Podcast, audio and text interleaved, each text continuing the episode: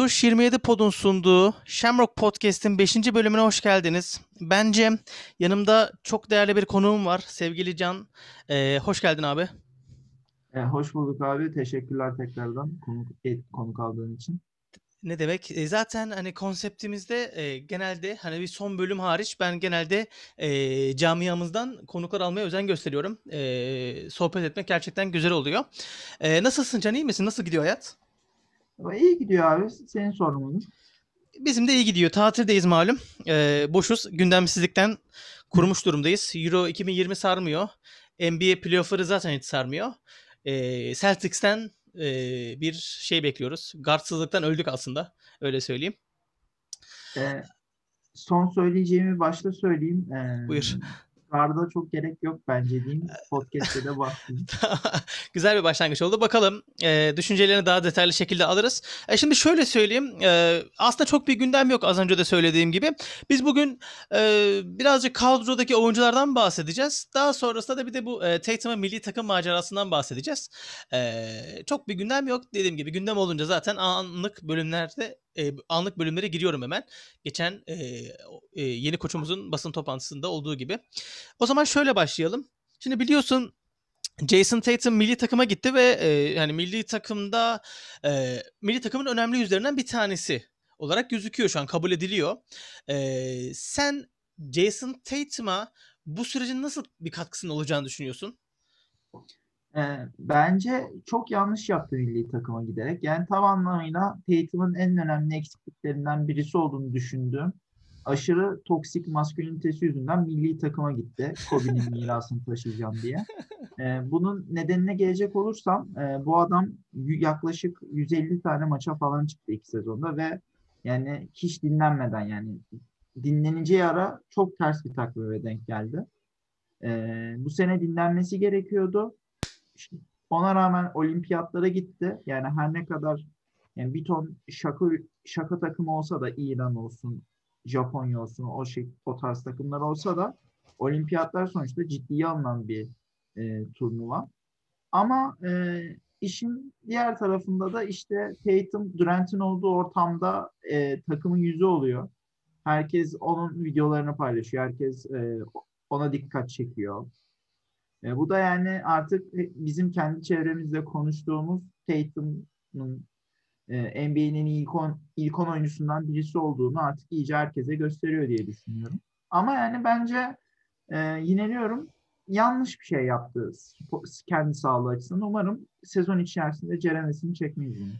Abi şöyle bir şey söyleyeyim katılır mısın bilmiyorum. Ee, şimdi genelde oyuncular e, yani off season'larını hani kendilerini belli, oyunlarının belli bir özelliğini geliştirmeye adıyorlar. Mesela Jalen Brown'un geçen seneden bu yana bu seneye hani ball handling konusunda çok geliştiğini gördük bir yaz içerisinde. Hani her yaz başka bir oyuncu olarak gelebiliyor oyuncular. Hani Tatum'un da ben bu yola gitmesini tercih ederdim.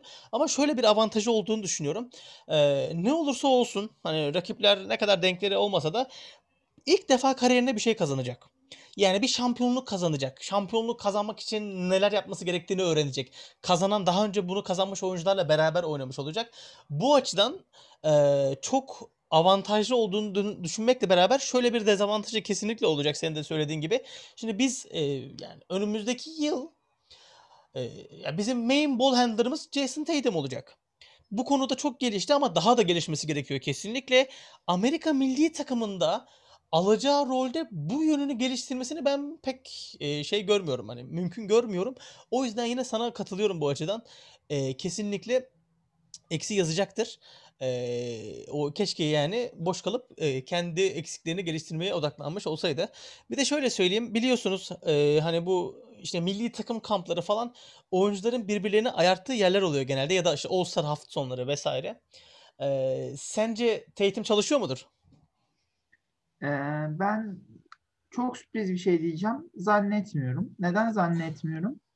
Ee, daha yani oyuncuları ayarttı, ayarttı denilen oyuncular genelde 26-27 yaşında oluyorlar. Yani ilk kontratlarının yani ilk maksimum kontratlarının ortasındaki oyuncular yapıyor bu işleri genelde. Mesela e, LeBron olsun, Durant olsun. Bunlar hep bu e, şeyleri 27-28 hatta e, 29'da falan yaptılar. Yani Tatum daha çok genç bu tarz şeyler için. Ki zaten yani 24 yaşında bu işlere girmemesi lazım bence. Çünkü daha kariyerine yeni başladı. Yani böyle 24 yaşında bu tarz hırslara girmesi Sen farklı bir açıdan bakıyorsun. Hmm, sen farklı bir açıdan yaklaşıyorsun. Aa, şimdi hani takımımızın yaptığı hamlelere bakacak olursak e, yani nedense 2022 yazında bir salary cap boşluğu olacakmış gibi geliyor. Yani aslında bu yüzden de çalışmasını ben çok olumsuz karşılamıyorum. Ama şöyle bir şey var. Bu adamlar iki yaz önce milli takımda Kemba Walker'a ikna ettiler bir nevi. Yani onun da nasıl sonuçlandığını gördük. O yüzden de birazcık şey demiyor değilim. Hani siz uğraşmayın kardeş bu işle. Sizin uğraştıklarınız pek iyiye şey olmuyor. Çünkü çok konuşulmuştu o zamanlar hani Kemba Walker hani hem Jason Tatum'la Jordan Brand'den bir e, alakalı ilişkileri var. Hem de aynı zamanda milli takımda çok iyi ilişki geliştirdiler. Vesaire vesaire. Yani umarım e, bir sürpriz yaparız. Yani 2000 yani biz, benim için yani senin düşünceni de soracağım şimdi ama bu takımın gelişmesi için yani iki yöntem var. Bir tanesini şimdi söyleyeyim. Diğerini zaten daha sonra konuşacağız. Ee, ya bizim sağlam bir free agent çekmemiz lazım bu adamların yanına. Ee, onun için de cap boşaltmak gelişmemizin tek yolu olarak düşünüyorum. Ee, yani sen buna katılıyor musun bilmiyorum. Ya yani tabii yani şimdi sağlam bir free agent çekmeyi herkes ister. Ben de yani her ne kadar çok takımımıza pozitif yaklaşsam da ben de ya- yaz dönemi bir tane yıldız oyuncu almış olmak isterim. Ama yani e, ben şey taraf yani şeye bakmaya çalışıyorum. Yani Bill zaten yani biraz daha devam ederse biz tempering'den ceza yiyeceğiz yani artık Bill'ın ikna edilecek bir şeyi yok yani. Evet. E, sizin de dediğiniz gibi e, 2022 için cap yani Celtics 2022 cap'ine yönelik bir takas da yaptı. Hı hı. Yani artık Bill ya sign and trade'le ya e, free agency'den ya trade'le bir şekilde yani Bill birinci hedefimiz. Yani o yüzden artık milli takımda Bill'in daha nesini nasıl aklını Doğru. çevirecek ben çözemiyorum yani. Tabii, tabii. En fazla inşallah negatif yönden aklını çelmez. Tersten çelmesin de yani. Çünkü Bill zaten bizde gözüyle bakıyorum ben. Yani eee, umarım bir şekilde takımı güçlendirmenin bir yolunu buluruz. Buradan şuna bağlayalım. Eee, şimdi iki tane çok iyi yıldız var elimizde. Alacağımız üçüncü yıldız bizim için çok önemli. Ama yani şimdi bu cap boşaltmaktan bahset diyoruz ama bu da çok zor Celtics için. Yani ben hani 2022'de kolay kolay cap boşaltabileceğimizi de düşünmüyorum nedense. Çünkü bunun Smart'ı var, Fournier'si var, osu var, busu var. Bir sürü şey var. Ee, ben bunu diğer bölümde de söylemiştim. Celtics'in artık bu araya sıkışmışlık durumundan kurtulması için içsel bir gelişme yaşaması lazım. Tam da zaten bugünün konusu. Yani bizim içimizden birçok genci geliştirip takas malzemesi haline getirmemiz lazım. Öbür türlü herhangi bir şekilde artık bu takımın gelişme imkanı kalmadı. Çünkü cap ağzına kadar dolu. Ee, yani bir sürü oyuncu kaybettik. Felaket yıllar yani kadro in- inşaatı açısından. Ee, bugün biz bu takımımızdaki yan parçaları değerlendireceğiz biraz daha aslında. Ben e, sevgili Can'a top atacağım. E, oyuncunun hem bu sezonda hem de gelecek sezonda ondan neler beklediğini söylemesini isteyeceğim aslında kısa kısa. Böyle e, bu bölümü noktalayacağız. Şöyle başlayalım. Zaten şimdi kadro benim önümde de açık. Tatum ve Brown'dan bahsetmemize gerek yok zaten. Hani bu adamlar Aslında Brown'dan var çünkü Buyur. e, ben kadro inşaatımızın e, çok çok iyi olduğunu düşünüyorum. Öncelikle bunu söyleyeyim. Burada çoğu Celtics ile zıtlaşıyorum zaten. Ya, bence çok ciddi bir problem yok takımda. evet. Ama e, Jaylen Brown beklediğim gibi dönmezse e, çok çok büyük ciddi bir problem var. O zaman yani başka bir şeyler konuşulması gerekir. Tabii yani ki. eli e, iyi gözüküyordu. En son yarışma programında çok Evet. zor bir üçlük attı. evet gördüm. Yani e, Ben Simmons yapamaz mesela. Ya Ben Simmons boş halde yapamaz onu. O kıstas değil. Ee, yani çok zor bir üçlük attı. Eli iyi gibi duruyor. Evet. Eğer e, Jalen Brown beklediğimiz gibi dönerse e, o zaman evet gerçekten konuşmaya gerek yok. Ama beklediğimiz gibi dönmezse ben yavaştan 2022'de NCAA takip etmeye başlıyorum. Ya ben Brown'la alakalı bir sıkıntı yaşayacağımızı düşünmüyorum. Hatta çok daha güçlü döneceğine eminim. Çünkü bu çocuk gerçekten yani ilk sezonunu hatırlıyorum. Brad Stevens süre vermiyordu. Yani her sene inanılmaz başka bir oyuncu olarak gelmeye başladı ki bu sene çıktığı seviyeyi yani dürüst olmak gerekirse ben hayal edemiyordum bu kadar kısa sürede yani. Ee, hani şey derler ya the sky is the limit diye. Aynen şunu Brown için rahatlıkla söyleyebiliriz yani. Onun dışında şimdi e, şeyle başlayalım. Şimdi bizim takımda eli yüzü düzgün oyuncu sayısı gerçekten az. Bizim bunu artırmamız lazım. Bu yüzden de oyuncu geliştirmemiz lazım. O zaman şununla başlıyorum. Romeo Langford. Sen Romeo Langford'la ilgili neler düşünüyorsun? Senin e, Romeo Langford'un oyunuyla alakalı gözüne çarpan şeyler neler? Bu adamdan biz seneye güzel olarak ne görebiliriz? Neyi geliştirebilir? Kendince mümkün oldukça bir e, analiz yaparsan seviniriz. Gerçi elimizde çok az bir veri var Langford'la alakalı ama hislerinden de bahsedebilirsin açıkçası.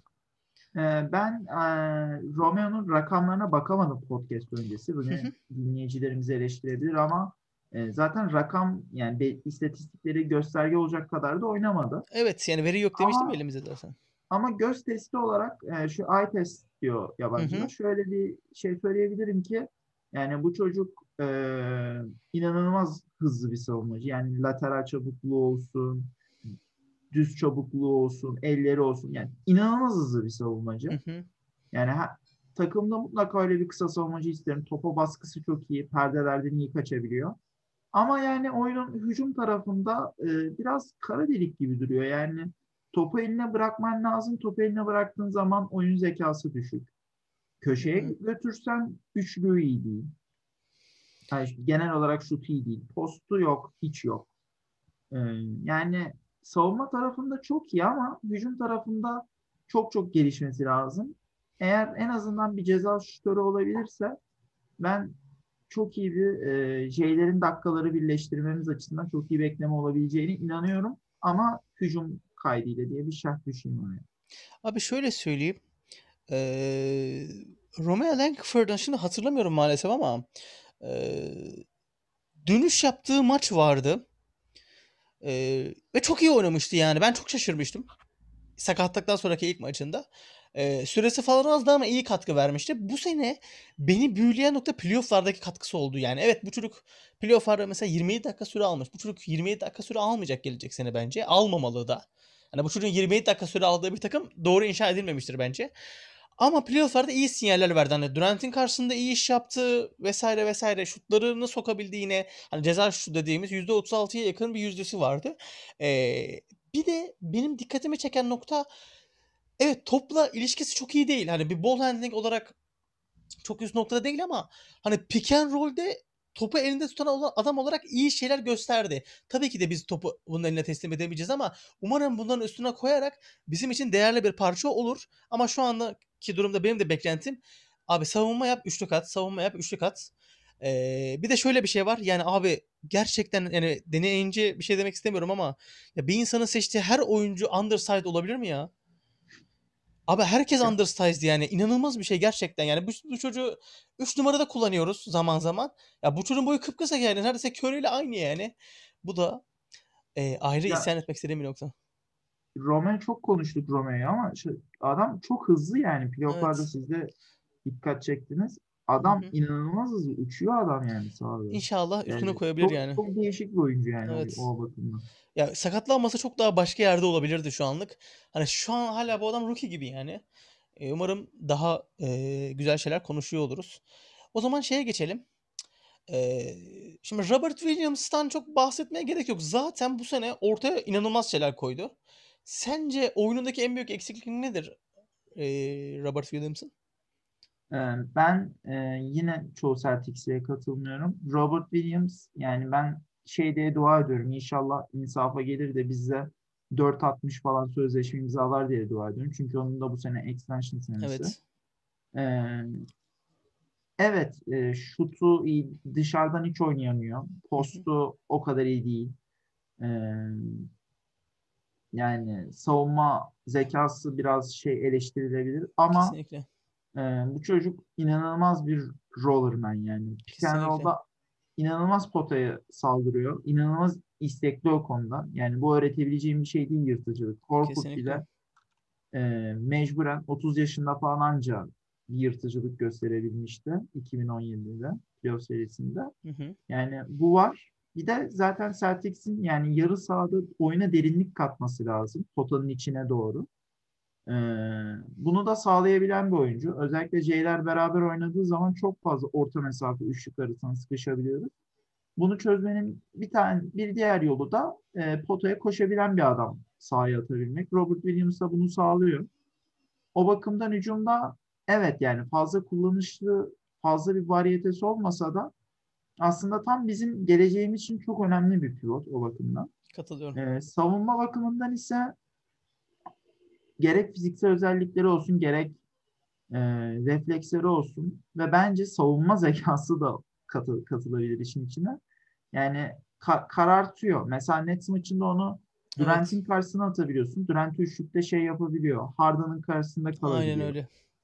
Yani e, şöyle beşler yapabiliyorsun. Sana öyle bir e, derinlik sağlıyor bakımdan da. Mesela bu sene yapabiliriz belki. Horford'u 5'e koyup Horford'u 5'te süpürücü olarak kullanıp Robert Williams'a perimetre kov- kovalatabilirsin 4 numaradan. E, daha bir fizikle, fizikle kalabilmek için. Zaman Ama- zaman yapılabilir yani. Tristan Horford ikilisinden iyidir yani ya da Tice Tristan ikilisinden çok daha iyi ikili olur. Ya zaten Ty Strix'in ikilisi facia bir ikiliydi. Evet, ya gördüğüm onlardan her halükarda iyi olurlar. Ve şey yani bizim takımın gideceği yer çoğunlukla yarı saha hücumu olacak. Belli. Özellikle Tatum ve Brown'un oyunlarının evrildiği yönler olsun. Takımdaki alınan oyuncuların kartları olsun yani oyuncu profilleri olsun. Evet özellikle takım- Horford. yani bu takım yarı saha oynayacak. Yani Fournier'in kaldığını da varsayıyorum. Bu takım yüksek tempolu bir geçiş hücumu oynamayacak. Yani bunu çok az görürüz bu sene. Zaten oyuncularımız da uygun değil. E bu durumda e, mutlaka pota altında post olsun ya da ne bileyim lob tehdidi olsun, pick and roll tehdidi olsun bir tane oyuncu koyabilmen lazım. O da Bence Robert Williams. e, bu oyuncu da Robert Williams olabilir. Çok konuştuk, çok konuştum kendisine. Bir tek şeyi yapması lazım sadece. Bu adam kronik sakat değil ama düşmeyi bilmiyor. Zamanında Kesinlikle LeBron bilmiyor. James bile adımlama eğitimi aldı, düşme eğitimi aldı bütün yaz. Robert Williams da bu yaz artık gangsterliği bırakıp inşallah spor salonuna girer düşmeyi öğrenir. Ya benim şimdiden aklıma 3-4 tane pozisyon geldi yani iyi noktaya değindin. Ee, bir Minnesota maçı vardı mesela öldü sandım yani bakamadım ekrana. Ee, gerçekten bu çok doğru. Ya e, Robert Williams'la alakalı yani şey önemli. Ya en azından bir orta mesafe falan sokmaya başlamalı. Ben oyununun pasörlüğünü falan çok da beğeniyorum. Bu arada şuna katılmıyorum. Ee, yani bence biz koşarak oynamalıyız. Ee, çünkü yarı sahada oyun yani yarı sahada oynamamızı sağlayacak kadar iyi bir playmaker'ımız olmadı bizim yıllardır. Yani e, Kyrie de bu isim değil. Tatum Brown da bu isim değil. E, ve bizim şu an hiç gardımız yok. E, o yüzden koşmamız gerektiğini düşünüyorum. Kendi fikrim. Bir de yıllardır Brad Stevens altında hani hep zaten yarı saha oynuyoruz ve hani hücum istatistiklerimizin de yerlerde olduğunu düşünüyorum. O yüzden koysak daha iyi olacak gibi geliyor bana. E, o zaman Robert Williams'tan sonra şeye geçelim. E, Aaron Nesmith'ten geçelim. Şimdi Nesmith için geçen sene iyi ikiye ayırabiliriz yani. Sezon başlangıcı simsiyah. Ee, ama sezonun ikinci devresi bembeyaz. Playoff'lara dahil çok çok iyi bir performans gösterdi. Yani her topu uçuyor. Sanki yani kolunu bacağın kırılacak deseler. Yani kolun bacağın kırılacak kardeşim şu pozisyonda desen atlayacak oraya. Yani reboundlara çok iyi dahil oluyor. Hücum reboundlarına özellikle. Şutu zaten düzeldi. Sezon başında attığı şutları hatırlıyorum abi. Yani e, ben NBA'ye falan gitsem o şekil atarım. Yani adımlamaları rezalet. Dizini bükerken saçma sapan bir vaziyet alıyor kolu saçma sapan oynuyor. Bunları falan düzeltti. Bizim tam ihtiyacımız e, olan bir kasa. Sen ne düşünüyorsun kendisiyle ilgili? Ee, ben bunu grup DM grubunda da yazmıştım Celtics'lere. Şimdi de söyleyeyim podcast'ta. Ee, Naismith ben dördüncü senesinde falan Naismith'i tutamayacağımızı düşünüyorum. Çünkü Max'a yakın bir para alacak ve biz veremeyeceğiz. Dolayısıyla e, tutamayacağız. Tek Bunu derdimiz bu olsun. Bunu düşünmemin üç nedeni var. Ee, birinci nedeni background'u ve mentalitesi. Yani bu adam düz çoban yani çiftçi. Düz şey, yani Asker ya. küçültmek amacıyla söylemiyorum. Anladım, Cidden anladım. çiftçi yani. Yazları babasının yanında çalışıyormuş. Ve çok çalışkan bir çocuk. Asla zorluklardan şey yapmıyor. Sahada da Yani belli zaten her Steven- halinden. Stevens de, yani Stevens buna şey demiş muhtemelen. Sen savunma yapamıyorsun ki oynayamazsın de, demiş. Hı hı. Yarı çocuğu kenara attı. Çocuk resmen vura vura rotasyondaki yerini aldı. Ee, benim Naismith'i tutamayacağımızı düşünmemdeki neden şu. Naismith inanılmaz koşuyor. Yani tamam şimdi çok futbol mantığıyla konuşmuşum gibi oldu ama mesela buna 60 gal- 60 galibiyetlik Hawks'tan örnek vereceğim. Korver koşuları Evet. yapıyor. Yani Kesinlikle. bir köşeden başlayıp diğer köşeye kadar koşuyor. Aynen öyle. Bravo. Bunu yaptığın zaman ve e, boş bırakamayacağın güçler olduğu zaman savunmayı tamamen dengesini bozuyorsun. Yani ben o yüzden aslında garda o kadar ihtiyacımız yok dedim. Çünkü yani sağda Tatum Brown'un yanına bir de böyle bir iyi bir ceza şutörü attığın zaman sürekli koşan yani savunmanın dengesi darma duman oluyor. Yani o saatten sonra boş adama pas atmak da çok kolay bir şey. Aynen Mesela yani e, tabii Suns çok uç, uç bir örnek olacak bu sezon ama yani Michael Bridges ve Cam Johnson o üçlükleri sokmasa ve hareketli oyuncular olmasa o kadar iyi top trafiği olmazdı. Ve o Yani takım ha, şu seviyeye asla çıkmazdı yani. Düşünsene ya yani Booker ve şeyin hani Chris Paul'un süreklediği bir takım aynı zamanda çok da sert bir takım. Tamamen o çocuklara yazıyor yani. Güzel bir noktaya yani değindin. yani bir tane top kullanmayan, şutu iyi ve koşabilen bir oyuncu çok büyük bir nimet. Eğer pas trafiği çok olan bir takım yaratmak istiyorsanız. Ee, Naismith de bunların hepsini dolduruyor. Kolejde %52 ile üçlük atan bir adam. Ee, sezon sonuna doğru da %40'a çıktı. Evet. Ve yani e, eye test olarak şut atışı da değişti. Yani Ha, böyle kesinlikle. topu bıraktığı yer olsun, işte e, güveni olsun. Bunların hepsi değişti. E, yani Naismith için ben çok umutluyum. Sadece biraz daha çalışmaya devam etmesi lazım. Bir de e, savunmada şu heyecanını birazcık e, kendini Fake. sakinleştirmesi lazım. Çünkü e, yani assignment'ını bırakıyor. Yani topun topa o kadar odaklanıyor ki bir an assignment'ını bırakıyor. Hı Bunu hı. net net serisinde de birkaç kere yaptı. E, yapmaması lazım bunları. Onun haricinde ben Naismith'in e, ilk beşe monte edilmesi gerektiğini dahi yani ufaktan düşünüyorum. Çünkü Fournier o kadar hareketli bir oyuncu değil. Değil. Tatum Brown'un yeri garanti. E, guard almamıza gerek kalmadan e, ve Fournier'i yedekten getirirsek Tatum Brown'un da dakikalarını birleştirebiliriz çok rahatlıkla. Yani Naismith'i Naismith'e ben çok güveniyorum yani. Öyle toparlayayım. Ya şöyle söyleyeyim, e, Nesmith'in ilk 5 olması bana da s- yani ben de bu fikre sıcak yaklaşıyorum. Çünkü şu açıdan Fournier benchleri de oynatabilir. E, yani Fournier'in bu özelliği de var ama Nesmith'in böyle bir özelliği yok. O yüzden ilk 5'te e, yani Brown ve Tatum'un yanından yemesi daha iyi olur. Onun için şu dediğin de kesinlikle doğru. Ben de zaten söylemeye çalışmıştım. Bu adamın şut stili gerçekten değişti yani. Ben Nesmith'in sezon başında kaldırdığı bir toptan şutun girmeyeceğini anlıyordum ve top saçma sapan yerlere gidiyordu yani. İyi bir şutörün topu kaçabilir tabii ki ama saçma sapan yerlere gitmez kolay kolay. Hani bunu düzeltmesi benim için sevindirici bir şey.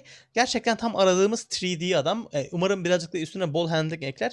E, yani artık takımda tutma işinde takım sahipleri düşünsün. Yeter ki bu oyuncular gelişsin yani. Hani gelişsin biz sign and trade yapıp verelim bir yere. Ama gelişsin yeter ki. Yani onu çok e, şey olarak görmüyorum. Bir sıkıntı olarak görmüyorum. Sonrasında şimdi şey var. Ee, yani Grant Williams var ama Grant Williams ile alakalı çok konuşulacak bir şey yok. Yani ben şunu şunu söylemek istiyorum. İlk senesinde sezon boyu bir çaylak duvarına vurdu artık. Bu nasıl bir duvarsa inanılmaz bir duvar yani. Hiçbir şekilde biz Grant Williams'tan bir şey göremedik ama playoff'ta bambaşka bir topçu oldu gerçekten yani. İlk senesinde o bubble'da.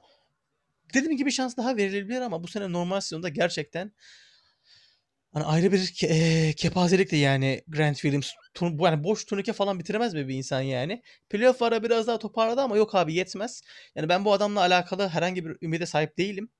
Eee, yani şey sözleşmesi bittiğinde muhtemelen Ojeleye gibi postalarız diye düşünüyorum. Sen ne düşünüyorsun?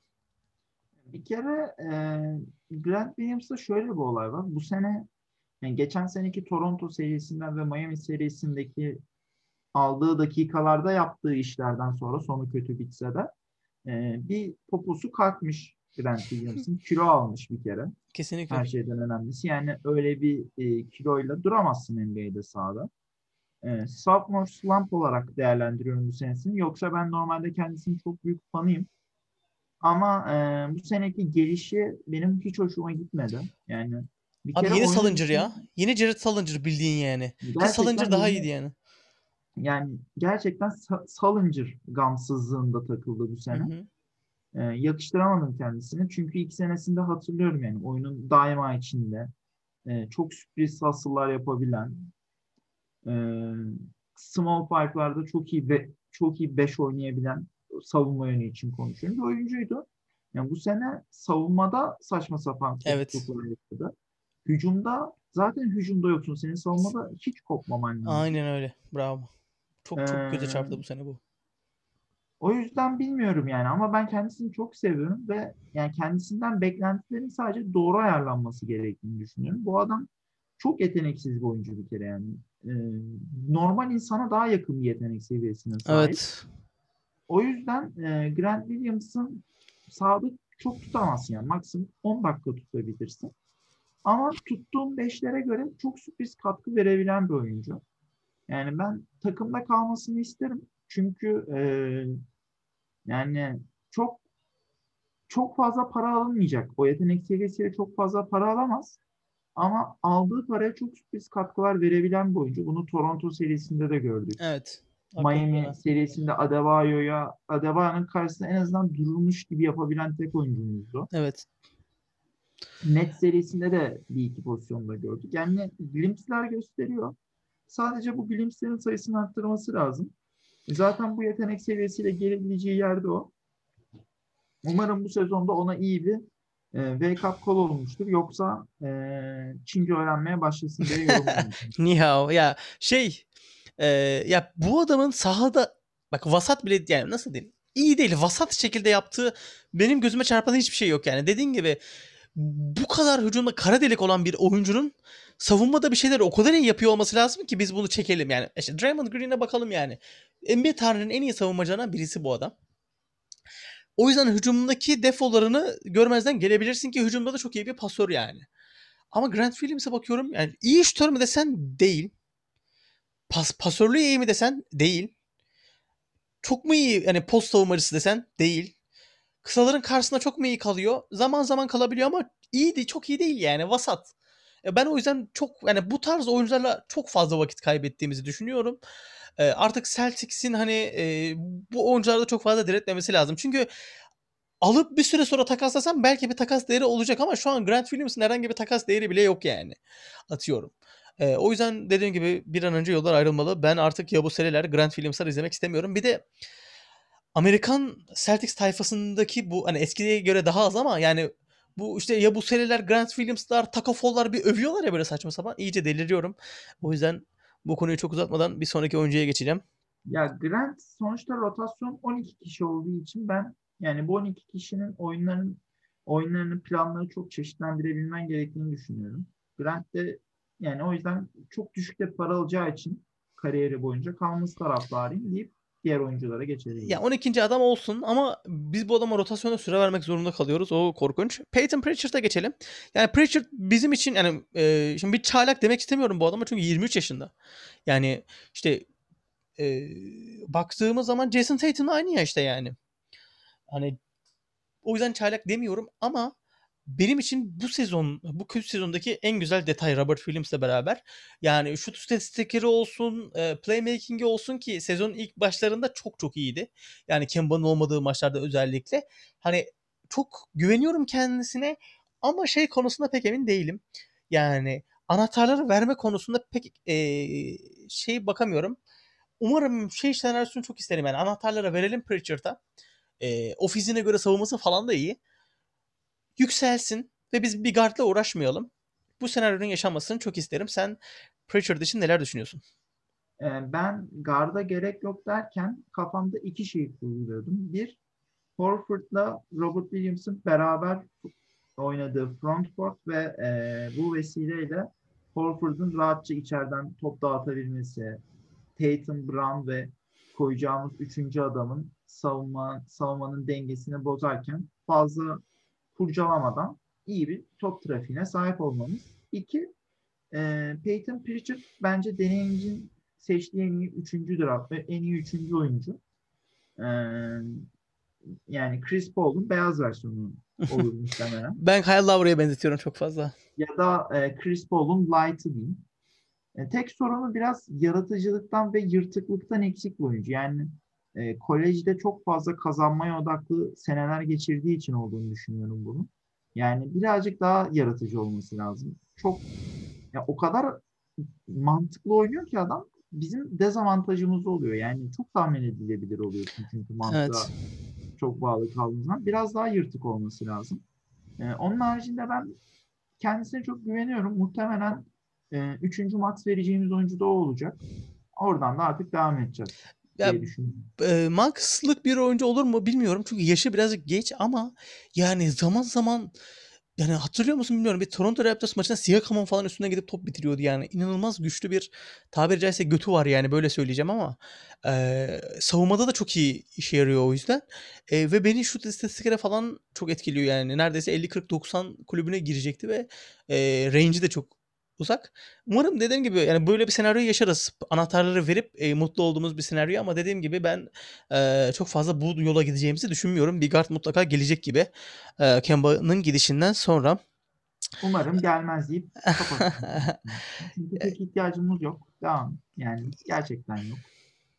Ya bakalım artık e, buradan sonrası ne olacak. Ya bir de şöyle bir şey söylemek istiyorum. Şimdi senden de son sözünü alacağım. E, yani ben dedim işte e, bizim takım yarı saha hücumu oynamamalı. Koşmalıyız. E, umarım bu sene Al Horford'un tepeden tepedeki o pas dolaşımına verici bulunacak katkı bizim oyunumuzu çok iyi etkiler. Neden söylüyorum bunu? Çünkü geçen sene Tyson'a Robert Williams girdiğinde e, parkeye Robert Williams da bunları yapıyordu. Tabii ki Horford kadar iyi yapamıyor ama o bile bizim topu dolaştırmamıza inanılmaz bir katkıda bulunuyordu ki Horford bunun çok çok daha iyi versiyonu. Fakir yok içi yani evet. Tabii ki de şu an ölü bir halde ama oyununun temel özelliklerine bakarsak form durumunu bir kenara bırakıp fakir yok hiç. O yüzden ben ümitliyim nedense Horford'dan. Ve Horford'la Robert Williams birbirini çok iyi tamamlayan bir ikili olacak. Çünkü beraber oynamalarına gerek yok. E, atletik bir uzun mu var? Abi ver Robert Williams'ı falan. Hani daha güçlü bir uzun varsa Horford'u verebilirsin. Çünkü hani kendisi Embiid'in arkasına bile koyduğumuzda utandırmıyordu bizi yani. O yüzden birbirlerini iyi tamamlayacaklarını düşünüyorum. Senin de son sözlerini alayım. Daha sonrasında e, bu bölümü bitirelim. Takımla alakalı. Öncelikle e, bir iki şey açıklığa kavuşturmak istiyordum. Sonra beni rostlamasınlar. Rostlasınlar ya aman. E, birinci, e, birinci açıklığa kavuşturmam gereken şey ben yarı saha hücumunu şu anlamda düşündüm. E, Tatum'da Brown'da yani topu onlara vermen gereken adamlar ve e, kendileri oynayabilen, şutlarını kendi yaratabilen adamlar. Yani. Durant'le Harden'ın kopyası. Hatta Tatum Durant'ten daha iyi. Yani Durant'in daha iyisiyle Harden'ın bir tık daha kötüsünün kopyası gibi. Yani Abi Harden... bir şey diyeceğim bu arada. Asıl şimdi roastlanabilirsin. Yani ben bu son söylediğine hiç katılmıyorum ama Tatum ve Durant kıyaslamandan. Ya ben şöyle söyleyeyim. Bunu NBA TR'de anlayacaktır seneye. Tatum Durant'in iki katı kadar iyi topçu. Ben hiç katılmamakla ee... beraber e, iflah olmaz bir Durant fanı olduğum için e, bu konuda sana karşı çıkacağım. Buyur devam et. Ee, bir de yani Jalen Brown da tamam yani James Harden çok çok özel bir oyuncu ama yani Jalen Brown da bitirmesini isteyeceğim bir oyuncu. Yani bakıyorum o bu takımın koşmasına gerek yok ki zaten topu Tatum'la Brown olacak. Yani yarı sahada alsınlar. Isolation oynuyor oynaya genel ağırlıklı olarak bitirsinler. Yani top dolaştırmak istediğin zaman da dengeyi bozarlar, gravity yaratırlar. Kalanlar da dolaştırır bir şekilde. Şöyle bir şey söylesem ama daha da gerek yok. Şimdi elinde Brown gibi bir delice varken ben bu adamı yarı sahada kullanmanın bizim aleyhimize olduğunu düşünüyorum. Bir de şimdi sen dedin ya mesela işte bu adamın ISO üstünden yarı saha hücumu oynasın. Top dolaştırmak istediğimizde dolaştırırız. Ben buna hiç katılmıyorum. Neden? Çünkü bu takım sezon boyu alışkanlıklar inşa ediyor ve bunu sen böyle bence şak diye değiştiremiyorsun. Ve biz 3 sezondur gerçekten top böyle benim e, eski bölümlerde e, konuştuğum arkadaşlarıma söylediğim bir şey vardı. Yani bu takım 25 asist yapmadığı bir maçı kazanamaz. 25-26 asist yapmadığı bir maçı.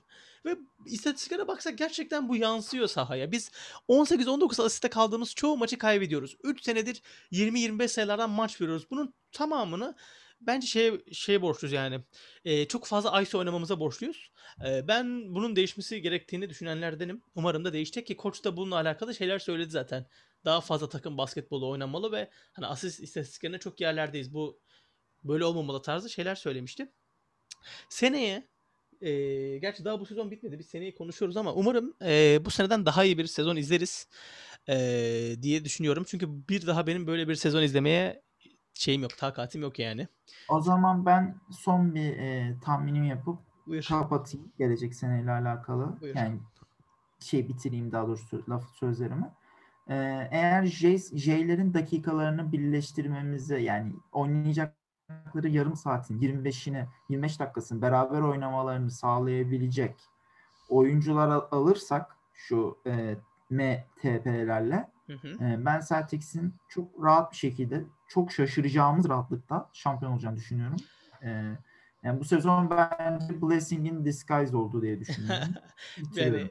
Yani inşallah e, bu sene diğer takımların yüzüne güldüğü gibi şans bizim de yüzümüze güler önümüzdeki sene. Ya ben bir senede çok fazla bir şey beklemiyorum açıkçası. Ama yeter ki en azından daha rekabetçi bir takım olalım yani. Böyle ya bir Pelicans maçı aklıma geliyor mesela şu an. Yani Kustos'un falan geliyor. Yani bu tarz şeyler izlemek istemiyorum. Ben 2016 Celtics'i özledim. Her top için savaşan. Her maç sanki hayatlarındaki son maçmış gibi oynayan Celtics'i özledim. Ee, ben de ee, bu laflarımı söyleyerek bitireyim. Ee, tekrardan çok teşekkür ederim davetimi kabul edip geldiğin için. Ağzına sağlık Can. E, Ben teşekkür ederim. İnşallah beğenirim. Yani yorumları bekliyorum. Tabii ki. Ya beğenilmek beğenilmemek değil. Biz burada basketbol konuşuyoruz. Yani herkesin kendi görüşü var. Hani herkesin görüşü de kendine. Bak ben burada mesela sana karşı çıktım direkt konuk olarak çağırdım. Ama karşı çıktım. Ee, normal sohbet ediyoruz arkadaş ortamında. Ben öyle düşünüyorum hep. Ee, bizi dinlediğiniz için teşekkür ederiz. Bir sonraki bölümde daha iyi haberlerle ee, görüşmek üzere. Hoşçakalın.